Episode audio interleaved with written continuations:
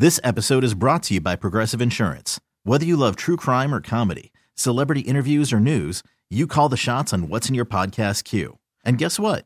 Now you can call them on your auto insurance too with the Name Your Price tool from Progressive. It works just the way it sounds. You tell Progressive how much you want to pay for car insurance, and they'll show you coverage options that fit your budget. Get your quote today at progressive.com to join the over 28 million drivers who trust Progressive. Progressive Casualty Insurance Company and Affiliates. Price and coverage match limited by state law. Hiring for your small business? If you're not looking for professionals on LinkedIn, you're looking in the wrong place. That's like looking for your car keys in a fish tank. LinkedIn helps you hire professionals you can't find anywhere else, even those who aren't actively searching for a new job but might be open to the perfect role. In a given month, over 70% of LinkedIn users don't even visit other leading job sites. So start looking in the right place. With LinkedIn, you can hire professionals like a professional. Post your free job on linkedin.com slash recommend today. From 2400 Sports, Audacy, and Major League Baseball, this is the PBP Voices of Baseball. We bring you the people who bring you the game. Hey, what was the first thing you ever wanted to be? For me, it was a Major League Baseball play by play broadcaster. This is Matt Spiegel. I'm a sports radio talk show host at The Score in Chicago, a longtime baseball writer as well. And after four years in college in Boston, which meant 20 games at Fenway every season, I've now been in Chicago for 30 years, watching and then covering both the White Sox and the Cubs. And finally, today, I am a big league play by play guy. Yeah. All right, barely. As I record this, I have broadcast 12 innings of regular season MLB play by play, stretched out over 12 Cubs games over the last three years. See, I got the chance to fill in doing pregame and postgame. And then I got the chance to do the fifth inning of play by play. So I was excited. I was terrified. And I sought advice and got it from people like Len Kasper, then the TV voice of the Cubs, Jason Benetti, the TV voice of the White Sox, uh, the legend himself, Pat Hughes, who goes into the Hall of Fame this year from the Cubs radio team, um, from Boog Sciambi, who was doing ESPN Sunday nights at the time and is now the Cubs TV guy, and from the man you're going to hear in a moment as the feature interview of episode one. Joe Buck. This is episode one of the PBP Voices of Baseball. I am both a fascinated student of the craft and an extremely part time practitioner. So come explore this world right along with me. After this great conversation with Joe, I'll be back to tell you some of the things we're going to do in the first season here of the PBP and to tell you who next week's guest will be. So I was just shooting the breeze with Joe Buck, who has become a friend, a genuinely really good dude, people. And then we started recording him. And I thanked him for some great advice that he'd given me as I got those 12 innings, one each in 12 separate games over three years. What an odd, bizarre way into this field. I think it's a great way to do it. I, I, you know, I think one of the mistakes that young people make is that they go, I want to be a play by play guy, and that's all they do. I think you coming at it from somebody who was a radio veteran and somebody who's musical and has abilities other than just calling balls and strikes you bring something different. I think that's good. I you know when when kids tell me or ask me all the time you know i want to i want to do what you do. What how do i go about it? First of all i say get a famous father uh, and that's a great place to start. And then secondly don't just do that. I, it's it's such a big thing now in college to you know when i went to college which was in the late 80s this wasn't a thing. Like nobody was doing telecom didn't really have much to do with doing play by play or any of that. But now even at my alma mater at Indiana, they have a they have a studio and they have uh, a major that is in sports broadcast journalism. I we didn't have that there, and so I was an English major and and I read works you know throughout uh, history, and and I think I rounded out. I can't remember any of it, but I, I think it all went into the soup that is me. And you know, so many of these kids are just like, that's what I want to do, and and and that's where they put all their eggs. And and so I I I always thought it was a good thing that you came at it later in life. Well, we you you just landed on maybe the biggest inspiration for like how I I've come to think about the craft of of what of what uh play by play is from conversations that I've had with you and with our mutual friend Len Kasper because because uh, to be great at it you have to be a great technician and a great entertainer right? And people come at it from different angles. Um and absolutely like the books you've read the music you love all those things it is part of the soup and people hear that in baseball because there's time to hear that and that's what makes it magical. Like where did you start on that scale of technician and entertainer when you were getting your shots to do cardinals games yeah you know I, I came at it from such a different place only because I, I, joke all the time about nepotism and all that, but but it's a real thing. It's not like my dad was running the Cardinals in the broadcast and said, I'm hiring my son today. But I was around it my entire life. So when I, you know, I, I was lucky in that I came into my dad's life when he had ascended, Harry Caray had left St. Louis. He had ascended to the number one chair, so to speak. Mm-hmm and his career was about to take off and he had had six kids previously with another wife and I, I, don't know that he was as hands-on with them as he was with me he wanted me around so i was on the cardinal charter when i was seven i was in the hotel uh, watching players interact with other players and doing the after the game stuff and i was in the clubhouse and i was in the outfield shagging fly balls and playing catch I was just immersed in all of that. So I, I think I tapped into a lot of that. And I was so lucky to have all of that. I didn't realize it so much at the time, but um, you did know, you sit I, with a did you sit with a scorecard next to him as he was using a scorecard? Did he ever have to teach you to keep score? did you watch it and pick it up? It's funny. I, I've never thought of how I learned to keep score, but I kept score the same way he did. I keeping score, as you know, and there've been many specials on it, uh, is a very personal thing. It, it it there's no right way to do it. It's just a way that makes you remember what happened. So I I mean I keep score and you know like a ba- a single for me is a line straight down with a line across like a cross almost and a double is two lines and a triple is three lines and a home run is a square with a x in it and i i never kept balls and strikes i didn't go down that rabbit hole.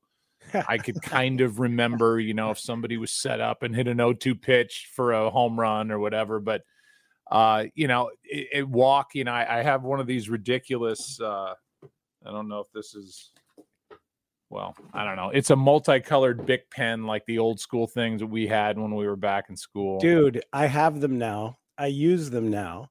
And it inspired a question that I'm going to ask everybody on this podcast. Um, the one item that you absolutely have to have, which could be a good luck charm, or it could be, you know, a talisman, or it could be some specific item that you absolutely need. The four color Bic pen when I was lucky enough to sit above you and AJ Pierzynski a couple years ago at Wrigley and watch you guys doing a game, which was just so fascinating and instructive. The four color pen, I was like, oh my God, that makes all the sense in the world. So it's a great tool. I, I don't know why it's not as, uh, I don't know why it's not more used than it is because to me, like I use it all over my football boards too. It, to me, when my when my eyes see something red that's important. When my huh. eyes see something blue, um, it's kind of more of the straight line information and the basics. And then when my eyes see something green, it's kind of coming off the side. I don't I don't use the black ink. That's the one I don't go to unless the blue runs out, then black becomes blue. blue becomes black, but but the green is kind of more the coloring but that's how I did it for baseball. Red was strikeout, green was walk, blue yeah. was just the garden variety single, double, triple, whatever, the lineup. Uh, and and yeah, it's just a quick. There it is. It's just a quick way to look down and just gather in. You know, the so and so has eight strikeouts through and two walks through five innings. It's easy to look down and see it. And and it I think it apply. It should apply to anything anybody does in life. It's not just play by play. Hmm. That's it's yeah. You know, you mentioned is it football? That that's the game with the board that's in the back of some bars where like people, you know, you're flipping your guys. Yeah. Right. With the little right. It's, yeah. Oh, it's, Oh, yeah, it's that's that's foosball. that's that. No, that's that's foosball. Got it. I do football. Foot Oh, football as opposed to foosball. I I will one day be familiar. I think it's pretty funny that like episode one of the PBP is starting with a guy who just left baseball. You know what I mean? I think it's Yeah. I I, I kind of I like that World Series from '96 to 2021 left at the pinnacle. Joe Buck. I mean, it's that's some epic stuff. That's Elway. That's Elway walking off after after two Super yeah, but Bowl nobody wins. cares. It's like I, I did my thing. We eh, care here. Life- That- We care here. That's No. what that's what this is about. No, they really don't. And you you realize you think you know when you leave, oh my god, the whole sport's gonna crumble and nobody's ever gonna watch. And it's like, yeah, no, it Oh, just yeah. goes on. Yeah. Nobody cares. Yeah, they're okay. Do, do you you think you'll ever do baseball again? Do you want? to? Yeah, I think I will. Um, I've never said that before, but I, I just feel like it's I'm 53, basically 54. I, I think it's too early to say nevers uh, at this point in my life. So I, I, I think at some point I'll get the itch again. Uh, but it's not going to be. It would be local, you know. If if doing a handful of games in St. Louis, doing a handful of games if we move to Denver, doing a handful of games in Minnesota, you know, who knows? But I it's not going to be, hey, welcome to the World Series. This is my 25th. I'm done with that. I, I that's that's enough. Well, it, it's kind of beautiful to think about it like that way, like in your dotage, having another go at the local companion lifestyle that is, you know, the the the play by play guy. I mean, you did Cardinals games all the way up and through 2008, and I know like the workload dwindled as the national workload got bigger, but Right. you, you must have had a bunch of seasons where you were doing 140, 150 games, like where you were the dude. and it's a totally different job i think. I mean I, it, it's it's in many ways more fun. Um you know the the national stuff is more prestigious and it's bigger and it comes with more money and it comes with more pressure but the local guy is there representing the fan. You know you're there like I, I just remember my dad's thing it was always two on and nobody out. We need a triple play. You know you don't say that when you're doing the we it, we is never we means John Smoltz and me. We means those of us at Fox. That there is no we in Yeah. national broadcasting. That's the that's the hard part because everybody in Chicago is like, first of all, I'm from St. Louis. Secondly, it's like, oh well, why did he just get excited? Why uh you know, whoever, uh, somebody from Cleveland. I can't remember anybody who played for Cleveland back in the day. Oh, I Uh, remember the moment, the moment where where I- you and I somebody. You would- were- moment where you and I dialed in on this, I think, was when Dodgers fans thought you wanted to marry Schwarber or something, and Yeah. like Cubs fans thought you wanted to marry Kershaw. No, and that's it. And, right, and, and Royals against each other. fans, Royals fans thought that I wanted to marry Madison Bumgarner, and because one fan base doesn't want to hear were- how great somebody from the other side is. yes, So Schwarber, to me, basically not playing all year and then showing up and having this unbelievable presence in a lineup in a World Series.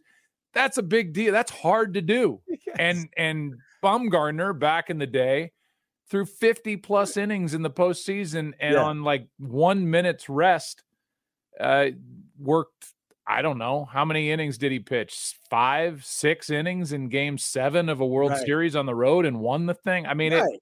It- it- I, want to go back to 2001 and listen to you talking about Randy Johnson and Schilling. You know, it's like you think about you're celebrating greatness. So Yeah. I, I get it. I that's more- your job. I mean, Yeah. it- if you're if there's ever a we, it's like, man, we should really appreciate how good this player is playing at the most important time. Yeah. That's as fans of the game, not I, I've spent my whole life going to bed in Cubs pajamas. I, it's you know, it's all us, none of them. But that's how. But so then, when you do the local stuff, yeah. I was doing the Cardinals forever.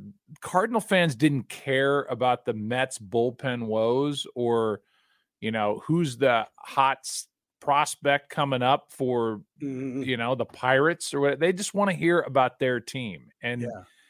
and, and in some ways, that's kind of hurt Major League Baseball's universal appeal because to me, they are they are in a spot where like the Super Bowl, they had 110 million people plus watch that thing. Hmm. Uh, but that was not all Kansas City and Philadelphia fans. Right. These days, I feel like when your team is out, if you're a diehard baseball fan, yeah, you're probably going to check out some of the World Series. But if you're a if you're a kind of fan, if you're a fringe fan, I don't know that the Rays fans are totally invested in game 1 of the World Series between yep. Astros and the Braves. I mean, it's it's like this is my village and I'm all in on this, but when that village is gone, I'm I'm doing other stuff. So that that they have to fight to get more universal again, which is how I grew up. You just mm-hmm. the World Series, it's on, I'm watching. I don't really care who's in it. If my team's in it, great. Whatever. This is not has any. This has nothing to do with play by play. but it's um you know it, it's funny i want to tap into local broadcaster joe buck because i think the bulk of who i'm going to talk to is going to be those local guys. You know what i got to feel just a little bit? I think when it did a spring training game and tom hamilton came over from the indians booth excuse me the guardians booth and he's like matt how are you tom hamilton? And it's really said, good that's a good He said, tom hamilton. Uh, what, tell me about your team. T- tell me about your ball club and I've now had this with a bunch of different local broadcasters just for a moment. They don't realize that I'm just some jamoke who's getting a shot. But this is what you do at the beginning of a series. You check in with the booth next door and you're like, all right, tell me about the team. And so there I am running down the entire Cubs roster. Well, this guy is that, this guy is that. Like those kind of social interactions. I know we can all do game prep, looking at looking stuff up, but you that, that's a, what a vital part of game prep. And I think young broadcasters should realize talk to people have mm-hmm. conversations with people. This is how you learn the real stuff. No i agree. It's it's the other broadcaster from the other side. It's I, and i don't know how it is anymore really post pandemic i hope to god it's gone back to the way it was and i assume it has. I think it has for the most part but the batting cage time oh when yeah. guys are hitting and and you get a chance to mill around. Now there's some stadiums like St. Louis, they didn't care. You could you could stand up and basically lean on the batting cage, and if you got your face close enough to it, you could take a foul ball off your face it, with the net in between the ball and your face. Chicago, I feel like they kind of protect LA. They protect a little bit of that mm-hmm. ring around the batting cage. But back in the day when I was doing it, that's when you got the best information. You could talk to the hitting coach of the other team. You could introduce yourself to the kid that's coming up. You could, you know, lay eyes on in in the Cardinals case Jordan Walker, who's 6'5", 220 and 20 years old. And it's like, yeah. good God, the b- baseball players don't look like that. Like Aaron Judge standing next to him. Yeah. And you can bring that on to the broadcast. Like I, I, had a chance to visit with Aaron Judge before the game. He's six seven. I mean, it's I looked up at him the entire time, and he couldn't be a nicer guy. And yeah here's a two two. It just color. It's coloring the broadcast and bringing personal knowledge in instead of just what you read on the internet. Let me give you one from the cage when I was a kid at Emerson in Boston. and I got my first press pass and I was able to go stand behind the cage and it was the Tigers. So it's like Mickey Tettleton and Rob Deer and Jack Clark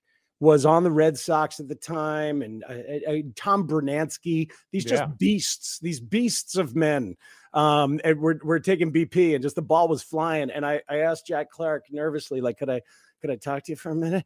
And so I'm like standing there, and I'm like. Uh, so yeah, that's pretty neat. Huh? Like you guys standing around and like hitting home runs and stuff. And, here, and, Clark looks at me and he goes, "Are we gonna do this interview or what?"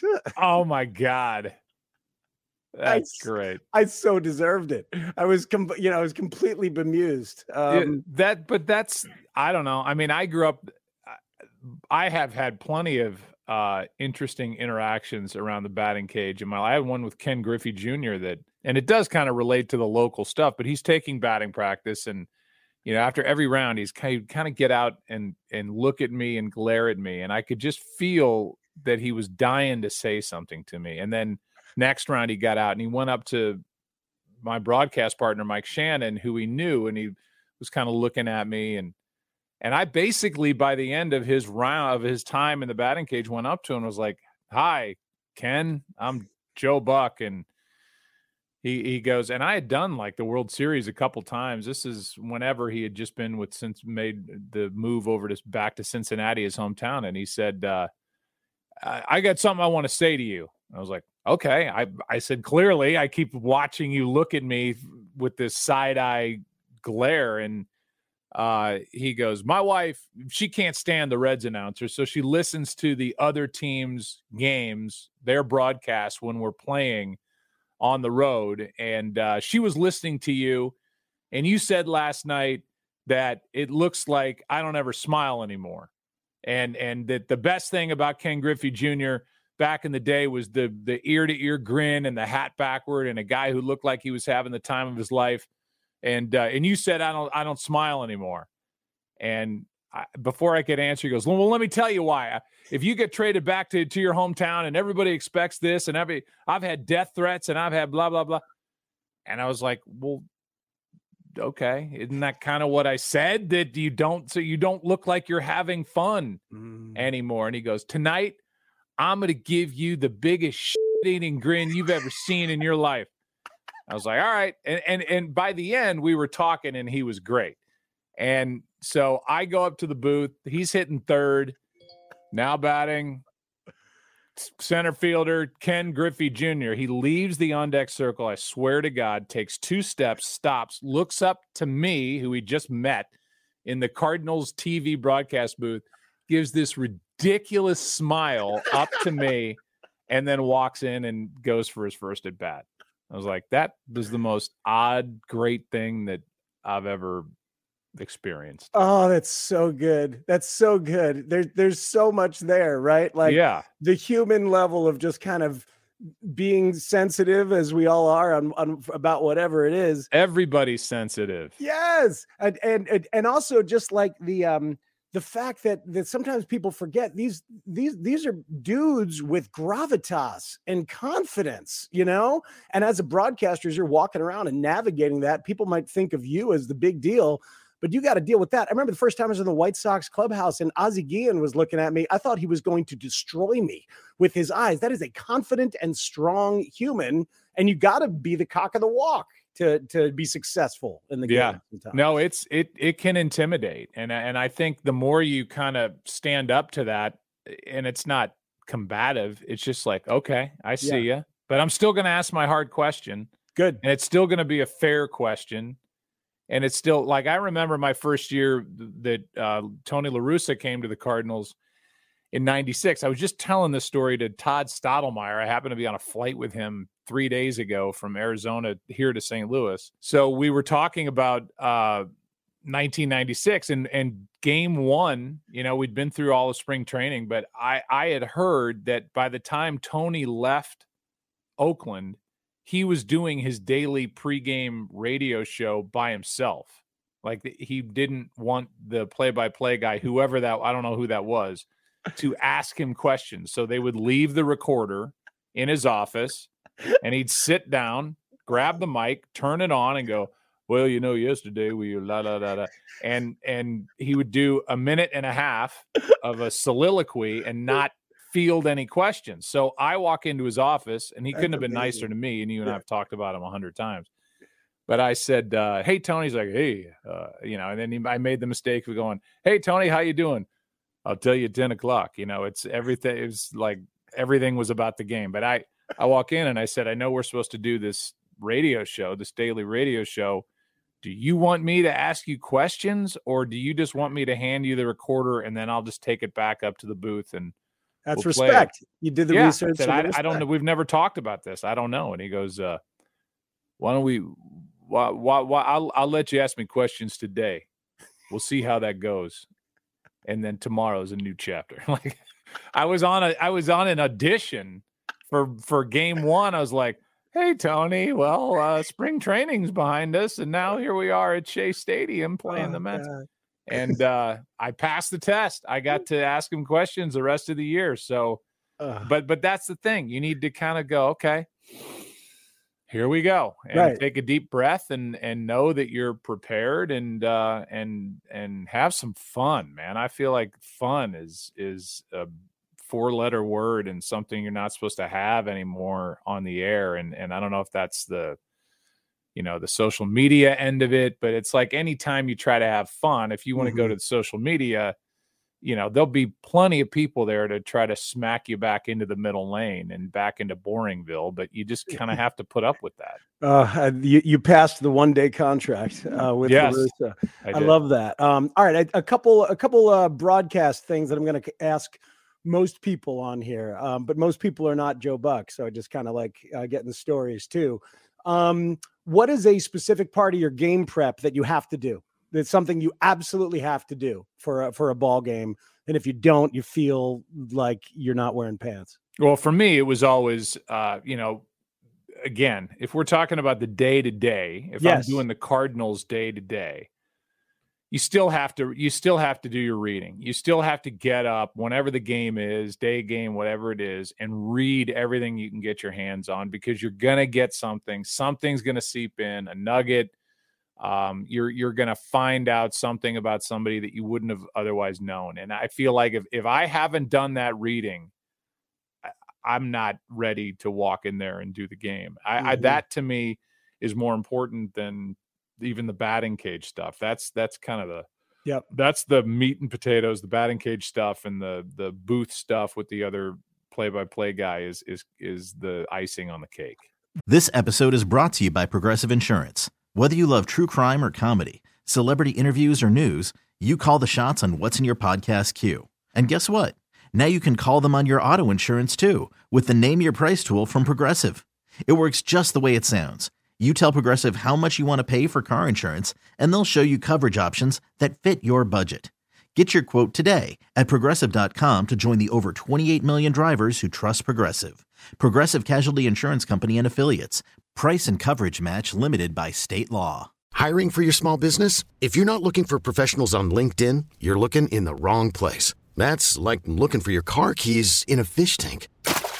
LinkedIn helps you hire professionals you can't find anywhere else, even those who aren't actively searching for a new job but might be open to the perfect role. In a given month, over 70% of LinkedIn users don't even visit other leading job sites. So start looking in the right place. With LinkedIn, you can hire professionals like a professional. Post your free job on linkedin.com slash recommend today.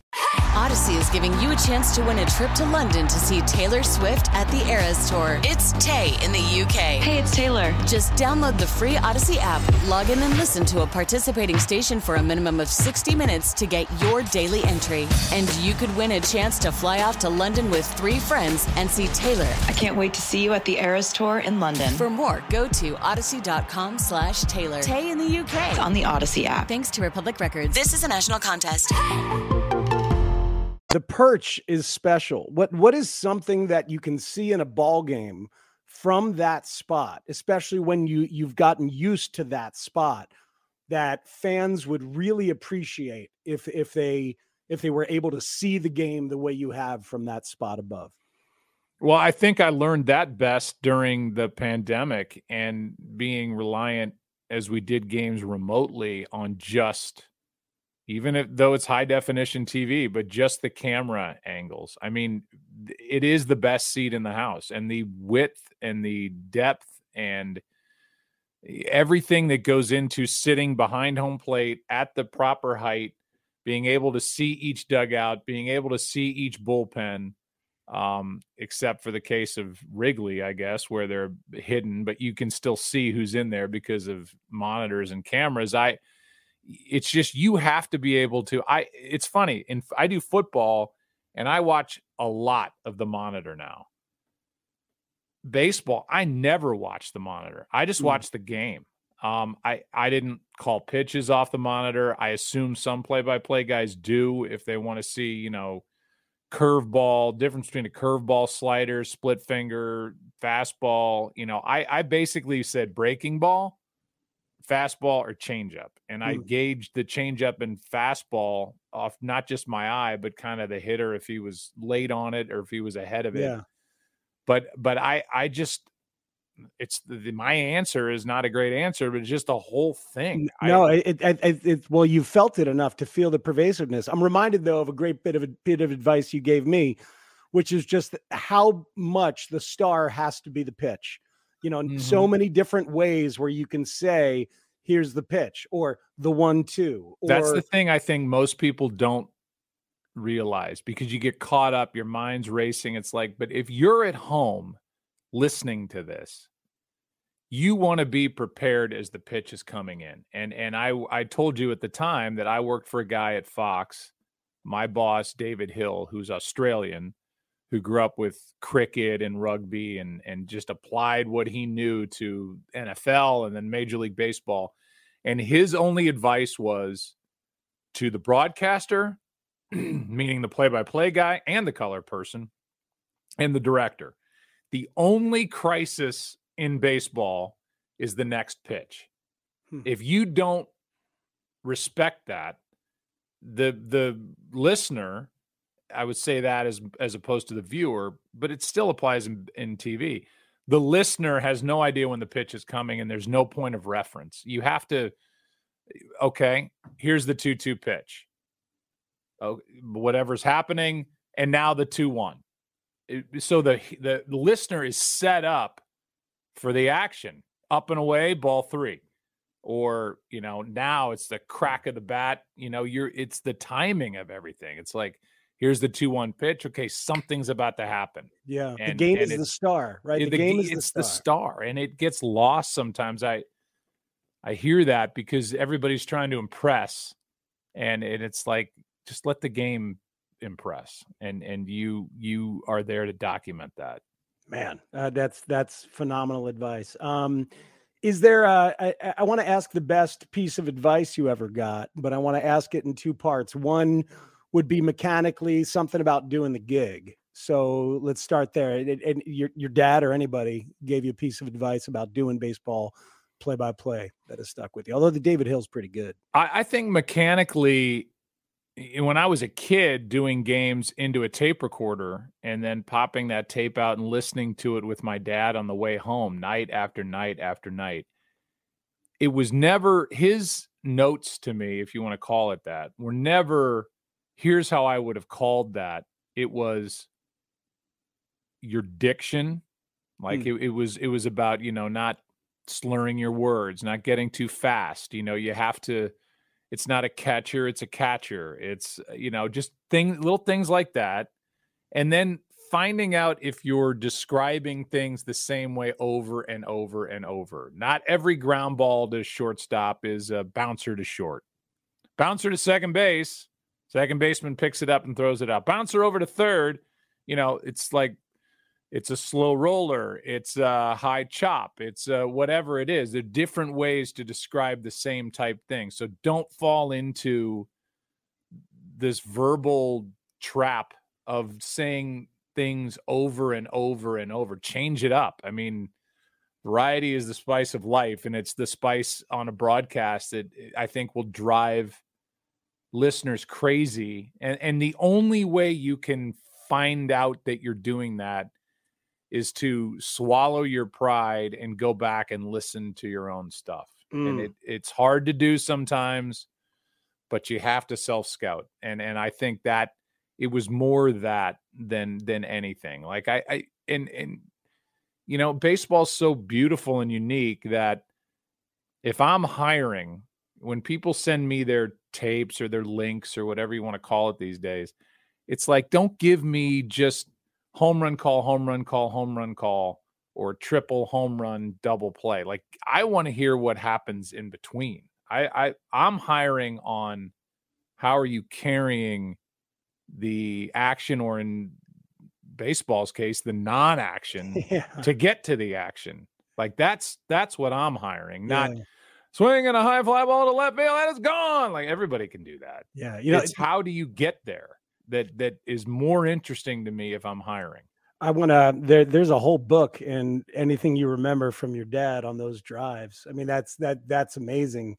Such such beautiful stuff to me. Um, But then the other side of it is yes, not just not the the mechanical part. right. It, it- that, that's the other piece of. Uh, thanks for bringing me back to my two part question, which I never finished. It's such a pro. Uh, is Joe Buck. So, best piece of advice um, you ever got in terms of your overall career? Just kind of like thinking about the arc of a career and and how to how to go about it. I, I think the game's pretty easy from where we sit. And to all my dad harped on me, you know, and I was going to AAA my first year in 1989. He's like, look, you've watched big league baseball your entire life. These are not big leaguers, not all of them. Some will be someday. Unless you feel like you could make that play 10 times out of 10 yourself, realize how hard it is. And these guys are down there trying. It's not, not, you know, not looking the other way if somebody's basically walking to first base and not hustling or not running unless they're injured. But it's a hard game. And the same applies to umpires too. Like getting on umpires gets tiring after a while to the yeah. to the listener or to the viewer or fan. I I mean, and then you know, just treat people the right way. I I, I think the best thing I I got from being my dad's son was almost feeling apologetic everywhere I went because I knew I'd been in the minor leagues for two years. You know the lifers in the minor leagues that are like waiting to get a shot and here I am, Jack Buck's kid, basically doing two years, and then I'm gone, and I'm up doing the Cardinals for you know at 21. Uh, you know, be nice, be nice, and and I think I had so much guilt from all that. I was almost overly nice, like talking to everybody I could and making sure they knew I wasn't some hmm. asshole that you know was somebody's kid that was taking up a spot that could have otherwise gone to somebody that'd been in the minor leagues for five, six, seven, 12 years. So uh, just, you know, if you get hit, the, the proverbial, if you get hit by a bus going in to the stadium, they're still going to play the game yeah. and they're they'll find somebody else to call it. They're not going to call the game off. So you better, you better act accordingly. Being nice is a, is a life hack though. I, I thoroughly yeah. believe because like, those people are going to come back and be your boss or your colleague or have to hold a door open There's for no you doubt. at some point. It's just kind of how the it world comes works. back around, and it doesn't matter. I would tell anybody, you know, and the minute you think you got the world, you know, licked, it, it just you're going to get smacked, and and it's it, it happens every time. Yep. Tell me a moment that you loved in the baseball broadcast booth that we should go pull and listen to? I know that's big and it's vague and there's a million. Uh, I would say one from my dad and one from me. But the one from my dad is my dad calling the last out of a Bob Gibson no hitter and listening to my dad's voice crack because he loved Bob, but he loved what he did. And he was so emotional at the beauty of a no hitter. Gibson is one strike away from the no hitter. He takes off his cap. He mops his brow. He looks in and gets the sign. He starts the windup. Here's the pitch, and it's a strike called. A no-hitter for Gibson. Simmons roars to the mound. Embraces Gibson, who's in golf by his teammates as the Cardinals win the game 11 to nothing. 25 players pound Bob Gibson for a tremendous effort here tonight. A call third strike. To Willie Stargell ended it. And Gibson, who has done everything else in the book except a no-hitter, got it here tonight. And how and he's it's a strike call and he's his voice is cracking. A no-hitter for Gibson. And I I maybe I'm just because I'm his son, I can tell that he was a very emotional guy that I can tell he's choking back tears and that just points out how great this job can be and how fulfilling and wonderful and there are moments and and, and it leads me to the 99 all-star game with ted williams coming in from the opening in the outfield at fenway park and him saluting the fans you know not long before he passed away. And just the the mutual respect and and Ted was always really surly with writers and and even the fans but it was like hey this is my last time and him taking his cap off. And I only say that because I didn't say anything. And we're back from break. This is happening and my producer Mike Weissman is saying in my ear we're back we're back go we're back and I'm like I, I'm not saying anything over any of this. I'm not, I am not going to do it. Ladies and gentlemen, please welcome the greatest hitter that ever lived, number nine, Hall of Famer, baseball legend, Ted Williams. And it leads me to tell anybody getting into this don't be afraid to not talk. Don't be afraid that if you don't talk, the audience is thinking, "Oh, well, that person doesn't know what they're what they're doing. That person doesn't know what to say." That's not the case. It's okay to not talk, and and either gather your thoughts or let the crowd noise carry it. A big game at Wrigley Field, a big game at Fenway, a big game at Yankee, a big game at Busch Stadium. It the crowd is your friend, and you can use that as a great tool. So if you don't talk, you're not saying to the audience, "This guy stinks," or "This this young lady has no idea what to say." It's okay yeah. to not talk, and and I think that's that's the best advice I can give. The more you talk, the more you can screw up. Uh, the more you talk, the more you're going to turn people off sometimes just let the crowd carry it, and, and that's okay. The legends of this game, today's stars, crowding around one of the greatest to ever play the game of baseball, and one of the greatest to ever serve his country. We try as hard as we can and hope that this moment translates on television. The feelings that we're getting here at Fenway Park at this 70th Midsummer Classic. It's um, it's beautiful stuff. I I got to tell you, you know, as obviously um, the bond with with you and your pops and the game is so obvious in, in everything that you do and the way that you talk about it and feel it. I think one of the most beautiful things I've ever heard a broadcaster do is you connecting you and your pops and Kirby Puckett and David Freese with, and we'll see you tomorrow night. And I don't, and I know you've told the story before, but the fact that that was like just in your back pocket. And uh, did did producers know it was coming? Did no, I didn't did know. Carver know it was coming. I, we somebody had mentioned it to me before that game. It was a game six, and it was like, hey, you know, twenty years ago, almost to the day, Kirby Puckett hit that home run into deep left center from Mitchell, and we'll see you tomorrow night. And so my mind is going to my dad making that call in Minnesota, which was a tough call because that the top of the wall is plexiglass at the old Metrodome, and it's like, did that go out or not? And they got Homer hankies and everything else, and it's a white ball.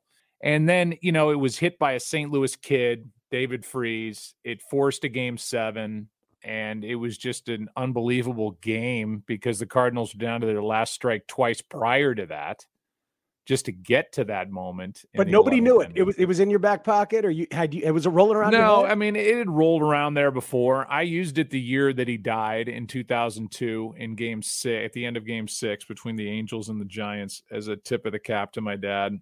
And then it happened in 2011, and it was like, okay, I'm as I've told you, I'm not doing the Jack Buck cover band stuff, but I'm I'm gonna I'm gonna retire any of that stuff now because it just was it was the right time to do it. Some people hated me doing it, but I it was like I I I tried to do it too. That was at the end of the year. I had a paralyzed vocal cord. I tried to do it with the same cadence that my dad did it because I had heard that call so many times. It was a direct. It wasn't like here's a fly ball to center field. We'll see you tomorrow night. it was.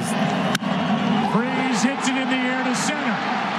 We will see tomorrow night.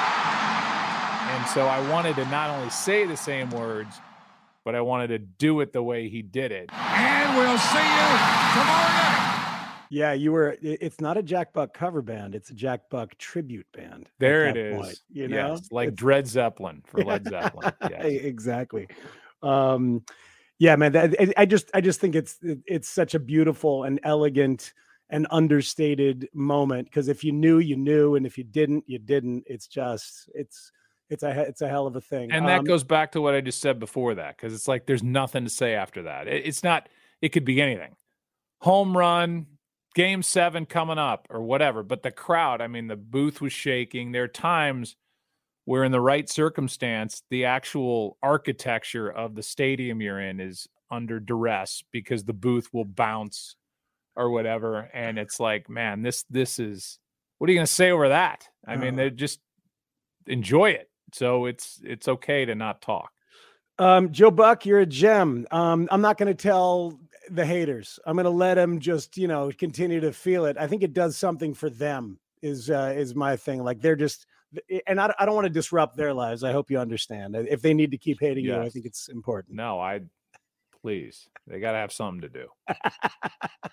that guy, people, so cool, so kind at the pinnacle of his profession. It's Matt Spiegel back here with you solo. I told you this series, the PBP, is going to explore all facets of baseball play by play. That's because obsessing about it over the last few years, I have realized the incredible range of narrative and psychological depth that there is to this job. There's artistic depth to the way each person does it. There's psychological depth to the focus the job demands. There is a balance of entertainment and technique that speaks to the core of creativity. There's generational connectivity through decades that can create a form of immortality. So, look, there's a lot to discuss, and we're going to start exploring it with different people every week. Next week is the great Jason Benetti, one of the absolute best in the business right now. Uh, the White Sox TV guy, but also does work for Fox and has worked for Peacock in the past and more. He's an incredibly funny, entertaining human in any circumstance. I've worked a lot with him in the past, and I know you're going to enjoy our chemistry in that conversation next week. Future guests on the PBP. Ho ho! We got some really good ones lined up and more getting scheduled all season long. The plan's to do like 12 to 15 or so here in season one, stretching through the dog days of August baseball. Lots of good options. My producer is Ryan Porth. Great job, Mr. Ryan, weaving in those play by play calls. Looking forward to what you do every week.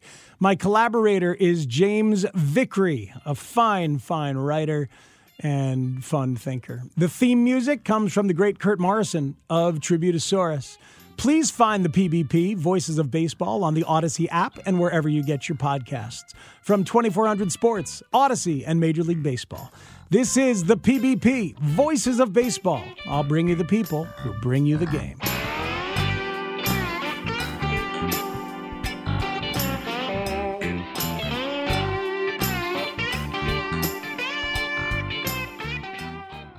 This episode is brought to you by Progressive Insurance. Whether you love true crime or comedy, celebrity interviews or news, you call the shots on what's in your podcast queue. And guess what? Now you can call them on your auto insurance too with the Name Your Price tool from Progressive. It works just the way it sounds. You tell Progressive how much you want to pay for car insurance, and they'll show you coverage options that fit your budget. Get your quote today at progressive.com to join the over 28 million drivers who trust Progressive. Progressive Casualty Insurance Company and Affiliates. Price and coverage match limited by state law. Audacy is giving you a chance to win a trip to London to see Taylor Swift at the Eras Tour. It's Tay in the UK. Hey, it's Taylor. Just download the free Audacy app, log in and listen to a participating station for a minimum of 60 minutes to get your daily entry. And you could win a chance to fly off to London with three friends and see Taylor. I can't wait to see you at the Eras Tour in London. For more, go to audacy.com slash Taylor. Tay in the UK. It's on the Audacy app. Thanks to Republic Records. This is a national contest.